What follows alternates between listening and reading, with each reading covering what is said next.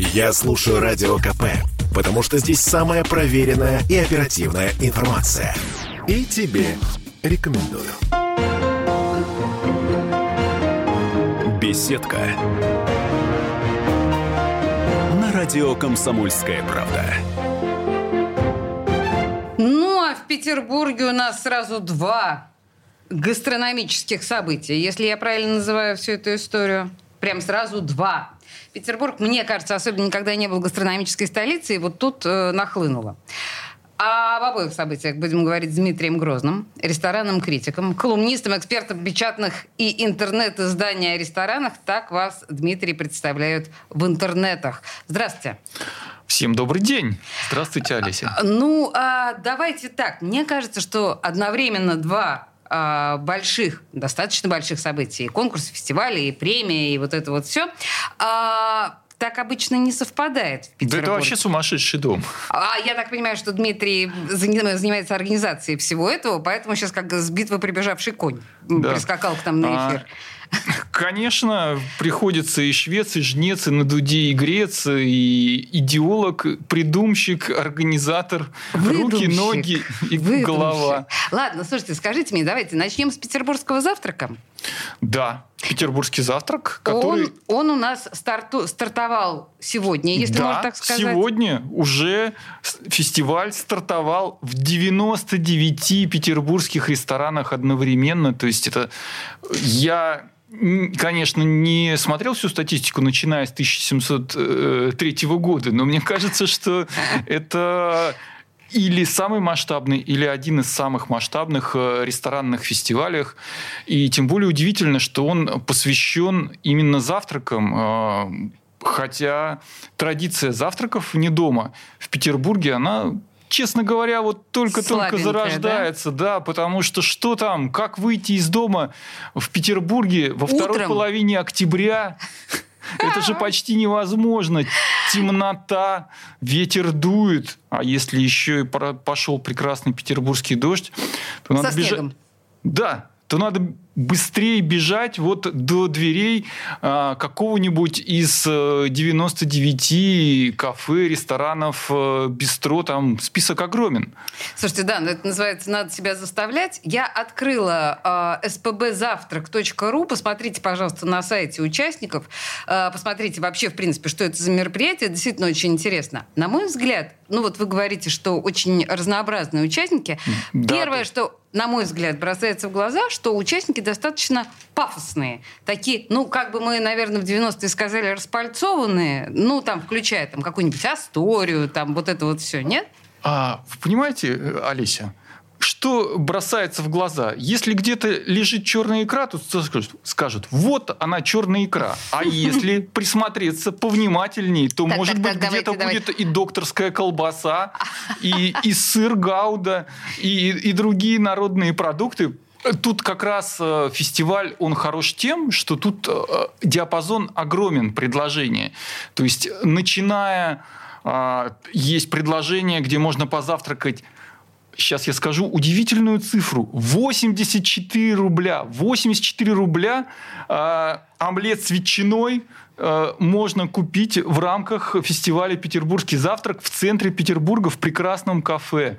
Слушайте, подождите, это специально для фестиваля делается? Это все меню сделаны специально для фестиваля. Это 99 петербургских ресторанов составили меню петербургских завтраков с петербургскими ценами. Сейчас будем понимать, что такое петербургский завтрак в понимании, я не знаю, организаторов всего этого дела. Но если говорить о том разнообразии, которое вы декларируете в этой ситуации. Вот тут соседствуют Палкин и Теремок. Да. Как вы можете это делать? По каким критериям можно сравнить? Суть в том, что сравнивать не надо. Mm-hmm. Нужно ходить и пробовать, и наслаждаться, и выбирать то, что тебе ближе. Mm-hmm. Потому что в одной ситуации тебе нужно сходить в Теремок, потому что он прекрасное место, которое... Везде по пути на работу, по пути домой, по пути в парк. И вот он тебе Теремок, ты забежал и съел блюдо, которого не было до этого в меню Теремке, а специально для завтрака огромная сеть ввела его в свое меню. А с другой стороны, ты хочешь встретиться с девушкой, которой хочешь сделать предложение. На почему бы не сделать это на впечатление? Да, это можно сделать в Палкине, или в Гранд-Отеле Европа, или в отеле в Астории, в Ротонде. Это очень романтично, я могу сказать.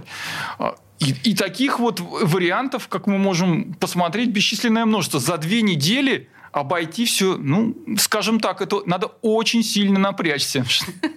Слушайте, значит, во-первых, я, резюмируя первые 5 минут нашего с вами разговора, я должна сказать, что, обратите внимание, сотни ресторанов петербургских поменяли меню специально для вот этого фестиваля.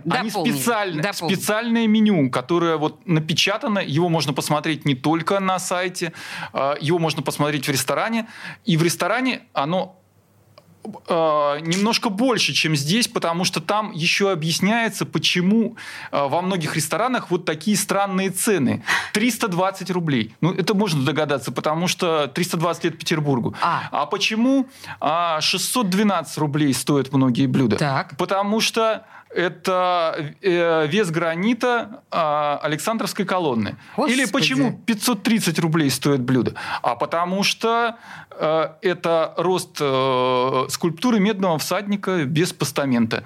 Боже Или мой.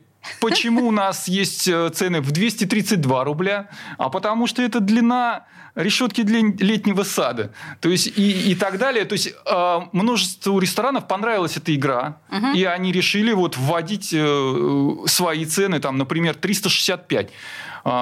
Если я могу, конечно, вот сейчас что-нибудь перепутать, но, по-моему, 365 залов в Эрмитаже.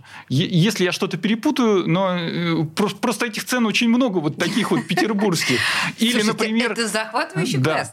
450, для объяснения этой цифры, там существует, по-моему, 3 или 4 варианта, что в Петербурге есть 450. По-моему, 450 печей было в Эрмитаже до какого-то периода времени. В общем, и так далее, и тому подобное. Вы представляете, как это захватывающе? Типа, люби и знай свой город. Нет, на самом деле, действительно, очень занятная идея, на мой взгляд.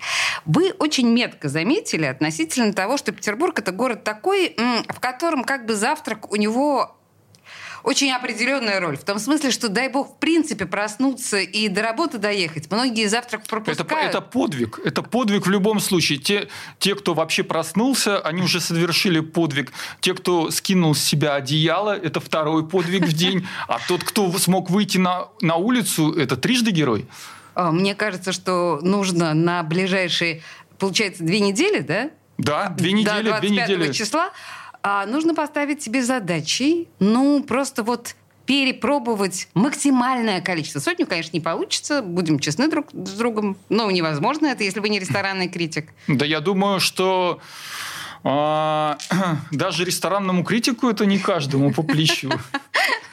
Скажем честно. Ладно, хорошо. Значит, возможно, в сегодняшнем нашем эфире мы к петербургскому завтраку еще вернемся, если останется время. У нас есть еще с вами на очереди премия. Да. Lemon Guide. И она буквально завтра. Что это такое Lemon Guide? Лимон. Гайд. Что? Да, лимонный гид. Вот видите, у меня на лацкане пиджака есть лимон. Лимончик, да. И вот мы подумали, что в Петербурге существует множество уже, на самом деле, не только в Петербурге, а в России, множество различных ресторанных премий, рейтингов, ресторанных гидов. А чего нет? И вот мы стали думать, не хочется ведь никогда повторяться, и подумали над тем, кто может быть хорошим экспертом в ресторанах. То есть, если существуют профессиональные премии, где экспертами выступают уважаемые ресторанные критики, и рестораторы, и шефы. Я сам состою в различных жюри множества подобных премий. Но, скажем так, а чего нет? Кто хороший, кто является идеальным ресторанным экспертом? Кто? Это человек, в первую очередь, который очень много где был. Так. Очень много всего пробовал. Так. Да. И, в-третьих, он еще и довольно много может себе позволить, ну, потому что просто он... У него есть деньги. У него есть деньги. И он свободен в своих тратах, и он свободен в своем мнении. Он не будет, скажем так, если ты ресторатор и дружишь с другим ресторатором, не всегда хочется вот сказать... Ты не всегда объективен, давайте так, да. Это вы сказали. А здесь... Ты ходишь в рестораны, потому что тебе просто нравится это место. Тебе, может быть, и, скажем, грубо наплевать на чьё-то мнение. Ты просто ходишь туда, платишь свои деньги. И вот мы таких экспертов выбрали. И этими экспертами стали предприниматели Петербурга, достаточно крупные предприниматели, которых мы очень добросовестно и долго опрашиваем, потому что, конечно... Подождите, давайте-ка я сейчас вас прерву на секундочку. Значит, богатенькие буратинки будут оценивать рестораны Петербурга. Они уже оценили. Хорошо. Завтра мы будем оглашать результаты. Сейчас мы вернемся к этой истории, потому что, еще раз, гастрономическая лихорадка охватила Петербург. Сразу две большие истории: «Лемон Гайд» и «Петербургский завтрак» у нас в городе происходят. Дмитрий Грозный, ресторанный критик, нас консультирует. Через 2 минуты после рекламы мы вернемся. Беседка на радио «Комсомольская правда». Слухами земля полнится, а на радио КП только проверенная информация. Я слушаю «Комсомольскую правду» и тебе рекомендую. Беседка на радио «Комсомольская правда». А мы продолжаем. Мы говорили о том, что, мы, в принципе, в общих чертах с ресторанным критиком Дмитрием Грозным обсудили «Петербургский завтрак», хотя, наверное, еще в этом эфире к нему вернемся. Но престижная премия «Lemon Guide», или, по крайней мере, претендующая на то, чтобы выглядеть престижной, которая стартует завтра в Петербурге. Это премия предпринимателей, которые оценивают рестораны на свой вкус. Дмитрий, то есть вы, так, не стесняясь, давайте называть вещи своими именами, состоятельные люди, которые могут себе позволить любые рестораны, вы предложили им выбрать лучшие.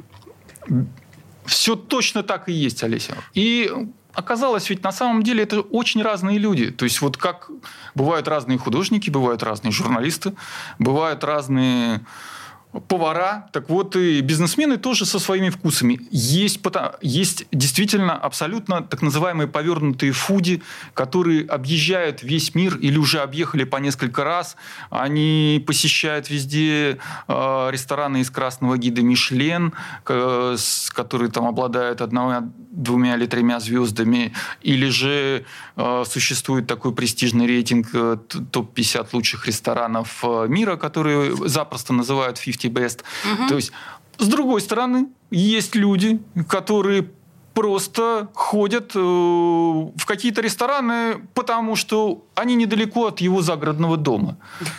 Вот где-нибудь в Репино или в Комарово, но он все равно выбрал из тех там 15-20 хороших ресторанов, которые там есть, у него есть там 2-3-4 любимых, и вот он ходит туда, и тем...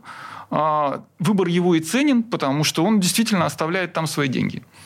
Тут, знаете, как и с «Петербургским завтраком», создается ощущение этакой некоторой разношерстности, несовместимости того с этим. Нет? Вы с такой проблемой не сталкиваетесь? Вообще, знаете, гурманы, которые вот прям, из мишленовских ресторанов и рестораны, я не знаю, там, условно говоря, Шаляпин, сказка, Репина, то, что вы говорите. Две разные вещи, нет? Несовместимые. На самом деле они прекрасно совместимы, потому что есть такой стих, я сейчас попытаюсь его вспомнить, может быть, не сразу, но вспомню. В общем, он заканчивается тем, что бывал обманут сердцем я, бывал обманут я рассудком, но никогда, друзья мои, обманут не был я желудком. Чье это? Нет, это классик 19 века. Я, извини, я, может быть, Олеся перепутал там какие-то слова, ага. Но в целом смысл передал правильно, потому что на самом деле мы не хотели создавать какой-то распальцованный гид, как вы говорите. Мы хотели создать такое практическое руководство. Друзья мои, вообще-то это был Баратынский. Вот Баратынский. То, что Евгений Баратынский, то, что сейчас нам процитировал. Да, но все-таки, Дмитрий. Значит, я знаю Баратынского, что же о чем-то говорит. Поздравляю. Да, это пиры Баратынского. Да, продолжай. Совершенно точно. И это практическое руководство для тех людей, которые просто хотят понять, что хорошего есть в Петербурге. Раз туда ходят такие, может быть, достаточно зачастую известные люди, они не только богатые, но и знаменитые, то вполне возможно, что это неплохое место, и стоит последовать их совету и тоже сходить туда. То, что вы сейчас говорите, складывается ощущение, что это как бы не снобистский конкурс, это не снобистский выбор. Ни в коем случае. Мы даже принципиально говорим, что мы, в общем-то, не говорим, что не настаиваем, что вот этот занял такое-то место, этот такое-то место. У нас существует 3 градации. Это рестораны Lemon Guide. Мы вручаем тарелки с лимонами. 3 лучших ресторана получают тарелки с 3 лимонами. Еще 7 ресторанов получают тарелки с 2 лимонами.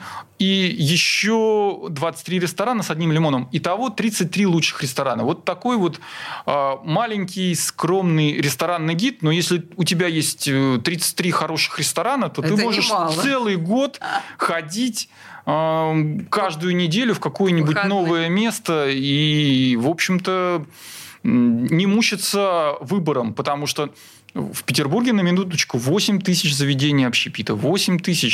И выбрать из них, в общем, в общем-то, не так уж и легко, просто. Да. Не так уж и легко. А тут у тебя есть, вот оно, открыл, пошел. Если ты, конечно же, решаешь, что тебе стоит потратить эти деньги на это, а не на что-то другое. Такой практичный, на самом деле, Lemon Guide. То есть реальный лайфхак для людей, которые ищут времяпрепровождение недешевое. Именно к этому мы и стремимся, потому что, конечно же, у людей совершенно разные потребности есть. Угу. И те же самые крупные предприниматели, у нас там есть специальные номинации, в том числе не только 33 лучших ресторана, а, например, есть номинация «Лучший ресторан для завтрака». Угу. И когда я очень добросовестно беседовал с этими людьми, зачастую говорили, закольцовывая нашу тему про завтраки. А я и не завтракаю. Я выпиваю бутылку кефира или там чашку кофе. Я варианты такие, которые реально называю. Съедаю фруктовый салат. Довольно много было таких вариантов. То есть это люди совершенно такие же земные люди, ничем не отличающиеся от других петербуржцев. Просто у них чуть-чуть больше возможностей, потому что они сумели заработать достаточно большие деньги. Так, теперь давайте попытаемся извлечь пользу из обоих событий, которые представляются нам Дмитрием Грозным на данный момент. Значит, итоги петербургского завтрака. То есть итоги. Значит, у нас до 25 октября есть немножко время. Да, сотня петербургских ресторанов, 99. А с Lemon Guide мы когда узнаем? Когда будет Lemon Guide, итоги будут известны 12 октября. Ага. Примерно в 9 часов вечера уже то будут они известны. То есть уже на сайт можно залезать, Lemon Guide, да? И там смотреть лучше из лучших. Почему лимон? Почему лимон? На самом деле, когда-то... премия проходит, на самом деле, во второй раз уже. Так. И когда-то мы это все придумывали. Что такое? Мы опрашиваем миллионеров, а может быть, зачастую чаще миллиардеров. Миллионы, да ладно, миллионы лимоны, вот отсюда вот это и возникло. Я рассказал вам по секрету никому это не рассказывайте, пожалуйста. Да, точно. Мы сохраним с нашими слушателями это в жесткой тайне, хорошо? То есть тут, понимаете, тут тоже у меня возникает такое большое сомнение, потому что очень многие состоятельные люди, по крайней мере, по моему опыту, я понимаю, что вы апеллируете к некой накушенности, не знаю, как правильно сказать. Напробованности, окей. Да, напробованности, но наличие большого количества денег не гарантирует хорошего вкуса. Вот. Ну, на самом деле, конечно же, ничто не гарантирует наличие хорошего вкуса, даже наличие там 10 высших образований тоже не гарантирует вкус. Вкус либо есть, либо его нет. Но потому мы опрашиваем не одного человека, а много экспертов. Поэтому, честно говоря, я, конечно же, не собираюсь выдавать никаких тайн, потому что их рано еще выдавать. Но лидеры, они видны достаточно четко, потому что вот действительно... Вот есть такие заведения, в которые ходят, если не все, то очень-очень-очень многие и называют их. И называют, мы, скажем так, мы достаточно, вот, когда ведем опрос, то мы так въедливо к этому поступаем. И нам называют прямо конкретные блюда, которые нужно пробовать в данных конкретных ресторанах. И это, мне кажется, очень ценно. А чего тут больше? На самом деле, действительно, гастрономической ценности тех или иных блюд в тех или иных заведениях? Или, вы сами понимаете, есть у определенных заведений определенные репутации, есть тусовочные явно, места, которые, просто нельзя пропустить. Мы всегда, условно говоря, в пятницу или субботу туда заедем. И вот об этом я имею в виду. Но... Чего тут больше?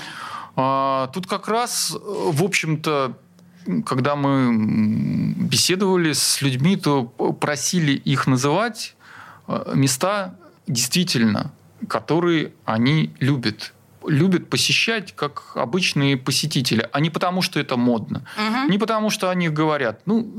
Собственно говоря, к счастью, большинству из наших экспертов действительно все равно про то, что там про какие-то заведения говорят, то или это. Ему нравится, и все. То есть предприниматели, они люди достаточно... скажем так, решительные и конкретные. То есть он имеет свое мнение, и он его высказывает. И это прекрасно. Петербургский завтрак и Lemon Guide в эти дни охватили своей... вкусовщиной, боже мой, что я говорю, Петербург. Нас консультирует в этой связи ресторанный критик Дмитрий Грозный. Мы сейчас прервемся на 3 минуты новостей, не уходите никуда. В принципе, о ресторанах Петербурга поговорим в общем после новостей. Не отвлекайтесь. Беседка на радио «Комсомольская правда».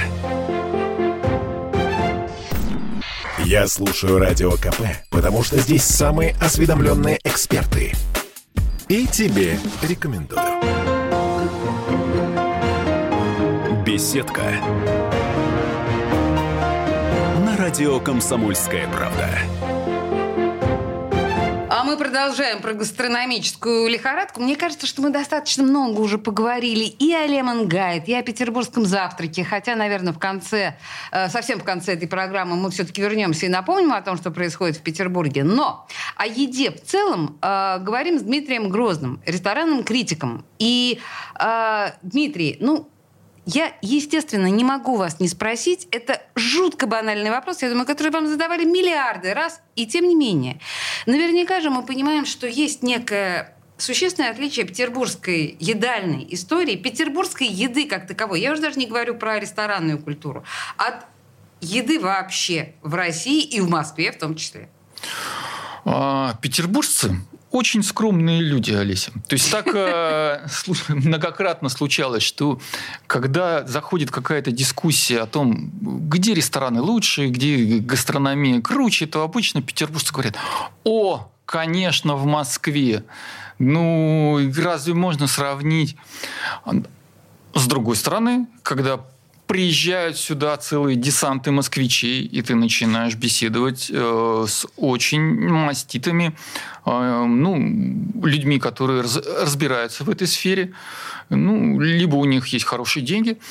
Они говорят, какая Москва? Петербург, вот это настоящая гастрономическая столица. И действительно, уже, скажем так, вот достаточно много лет возникла такая идея, что на самом деле в Петербург, где уже было не 3 революции, а случилась еще 4-я гастрономическая революция. Ого. Да, потому что это вот благодаря тому, что когда-то лет примерно 10 назад именно Петербург стал такой родиной гастробаров. Это такие маленькие заведения, зачастую совсем недорогие, но с коротким, небанальным меню. И вот благодаря этим гастробарам гастрономия пошла в такие широкие достаточно массы людей, которым это интересно, потому что в отличие там от Москвы, где сет в некоторых ресторанах зачастую может стоить... Я сейчас шепотом скажу эту цифру. Ну, говорите. 25 тысяч рублей, например. То в Петербурге даже сейчас в очень-очень самых крутых ресторанах можно купить приобрести гастрономический сет. То есть это вот такое целое меню, где ты получаешь там 6, 7, иногда 10 курсов гастрономических перемен, ты бесконечно жонглируешь вкусами, то в жар, то в холод тебя бросает, условно говоря. Это всегда очень интересное приключение. 4-5 тысяч рублей. Да ладно, да, 7-8. 4-5 тысяч в большинстве мест прекрасных. За такие деньги можно получить вот супер впечатление. 4-5 тысяч зачастую стоят билеты на не самые хорошие места в прекрасный Мариинский театр. Да и, в принципе, на поп-исполнителей за 4-5 тысяч, скорее всего, не попадешь. Да. Скорее всего, нет. Да, а такое впечатление, как гастрономический сет, это же действительно приключение гурмана. Потому что это целая история, которую мы проживаем за время этого гастрономического сета. Окей. Я просто возвращаюсь к сравнению Петербурга и Москвы, конечно, и всей остальной страны. Знаете, есть же такой стереотип и представление о том, что в Москве это про... Сейчас я сразу извиняюсь за мою лексику. Москва — это про пожрать от пуза. А Петербург — это про некую изысканность, утонченность, гурманство и вот это вот все. Так как мы находимся в Петербурге, давайте считать именно так. То есть это не так, на самом деле. Ну, конечно же, Москва все-таки не самый маленький город, хоть его называют деревней, иногда большой деревней, иногда супербольшой деревней. Конечно же, в Москве есть, не побоюсь этого слова, действительно прекрасные рестораны и прекрасные шефы. Очень многие... Эти шефы приехали в Москву из Петербурга. Я боюсь, что да. Да. И они не только переехали, но успели завоевать мишленовские звезды. Зато недолгое совсем пребывание Мишлена в России, конкретно в Москве. Просто за пределы Москвы Мишлен собирался выйти, то есть он собирался прийти в Петербург, но не случилось. Что тут поделаешь? Поэтому, конечно же, петербургские шефы, которые переехали в Москву, разве они не насаждают там свою утонченность и свой прекрасный вкус? Вот. Так что... Слышу петербургского мужа. Все равно. Не мальчика, но мужа, но петербургского. Да, слушайте, Дмитрий, тут тогда еще такая как бы история про петербургскую тему. Мы знаем, что Мишлен действительно до нас не дошел. Мы знаем, что... Просто в какой-то момент было очень много сообщений о том, что ресторанная культура в Петербурге претерпевает некоторые изменения в связи с определенными событиями, в связи с некоторыми потрясениями. Вы видите эти изменения? И насколько они драматичны? Или надежда у нас все-таки остается? Начнем с позитива. Конечно же, надежда умирает последней. Нет, но если говорить объективно, действительно, после событий февраля 2022 года некоторые шеф-повара, они покинули Россию. К сожалению, это отразилось на том, что некоторые хорошие рестораны, и очень хорошие рестораны, и отличные рестораны все-таки закрылись. Но, к счастью для всех нас, большинство шефов, большинство рестораторов, они остались с нами. И они продолжают свое дело. Некоторые, правда, успевают еще открывать заведения в Казахстане, в Дубае или еще где-то. Но их рестораны вот здесь. Их можно сходить прямо сейчас, выйдя из студии и ехать куда-нибудь обедать. Слушайте, я заметила странную тенденцию даже на самых, скажем так, продвинутых, в смысле ресторанов, местах, в самых продвинутых местах. Я Рубинштейна уже такой улицей не считаю, но мы понимаем, что... Печальная память, да, Рубинштейна. Неважно. Хотя на Рубинштейна, даже если мы памяти думаем, что там есть какие-то... Но там есть еще, а там остались. Пара, тройка. Да. Неважно. Короче, открываются очень... упрощенные заведения. Понимаете, о чем я говорю? Такие вот с этим классическим, скажем так, набором меню, который чуть улучшенный столовский вариант, называя себя рестораном, и вполне себя неплохо чувствуют. Плюс-минус демократические цены, плюс-минус там бесперебойное обслуживание. Что, это действительно тенденция? Вот это упрощение ресторанного бизнеса в Петербурге? Ну, конечно же, если так копать глубоко, то можно считать, что такое упрощение происходит во всем мире. Потому что благодаря чему такие рестораны пользуются спросом? Они пользуются спросом там, где все-таки, если...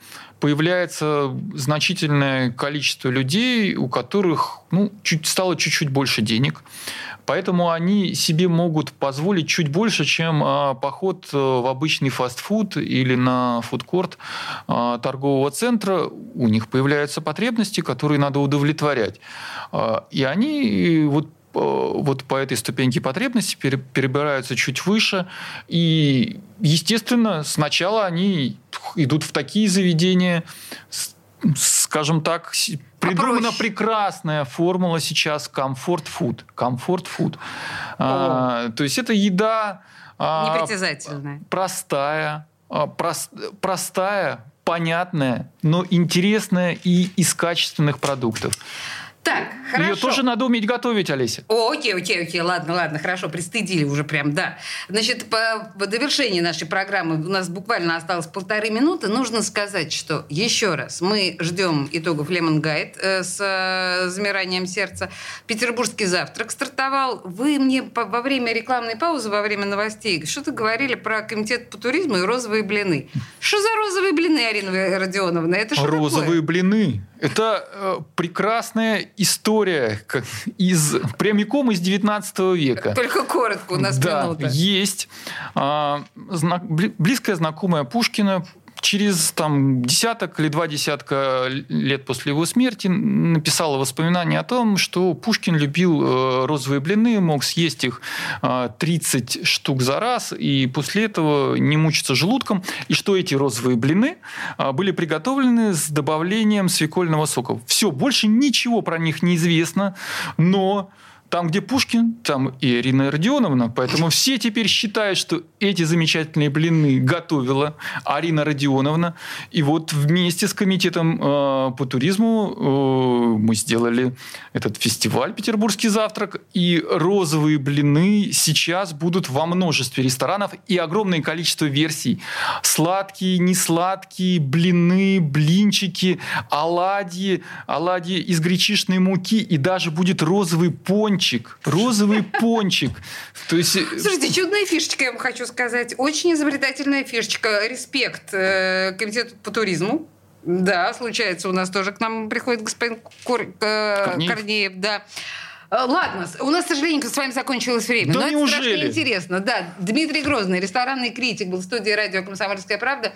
Спасибо вам большое. Всем счастливо и приятного аппетита. Спасибо. Беседка. На радио «Комсомольская правда».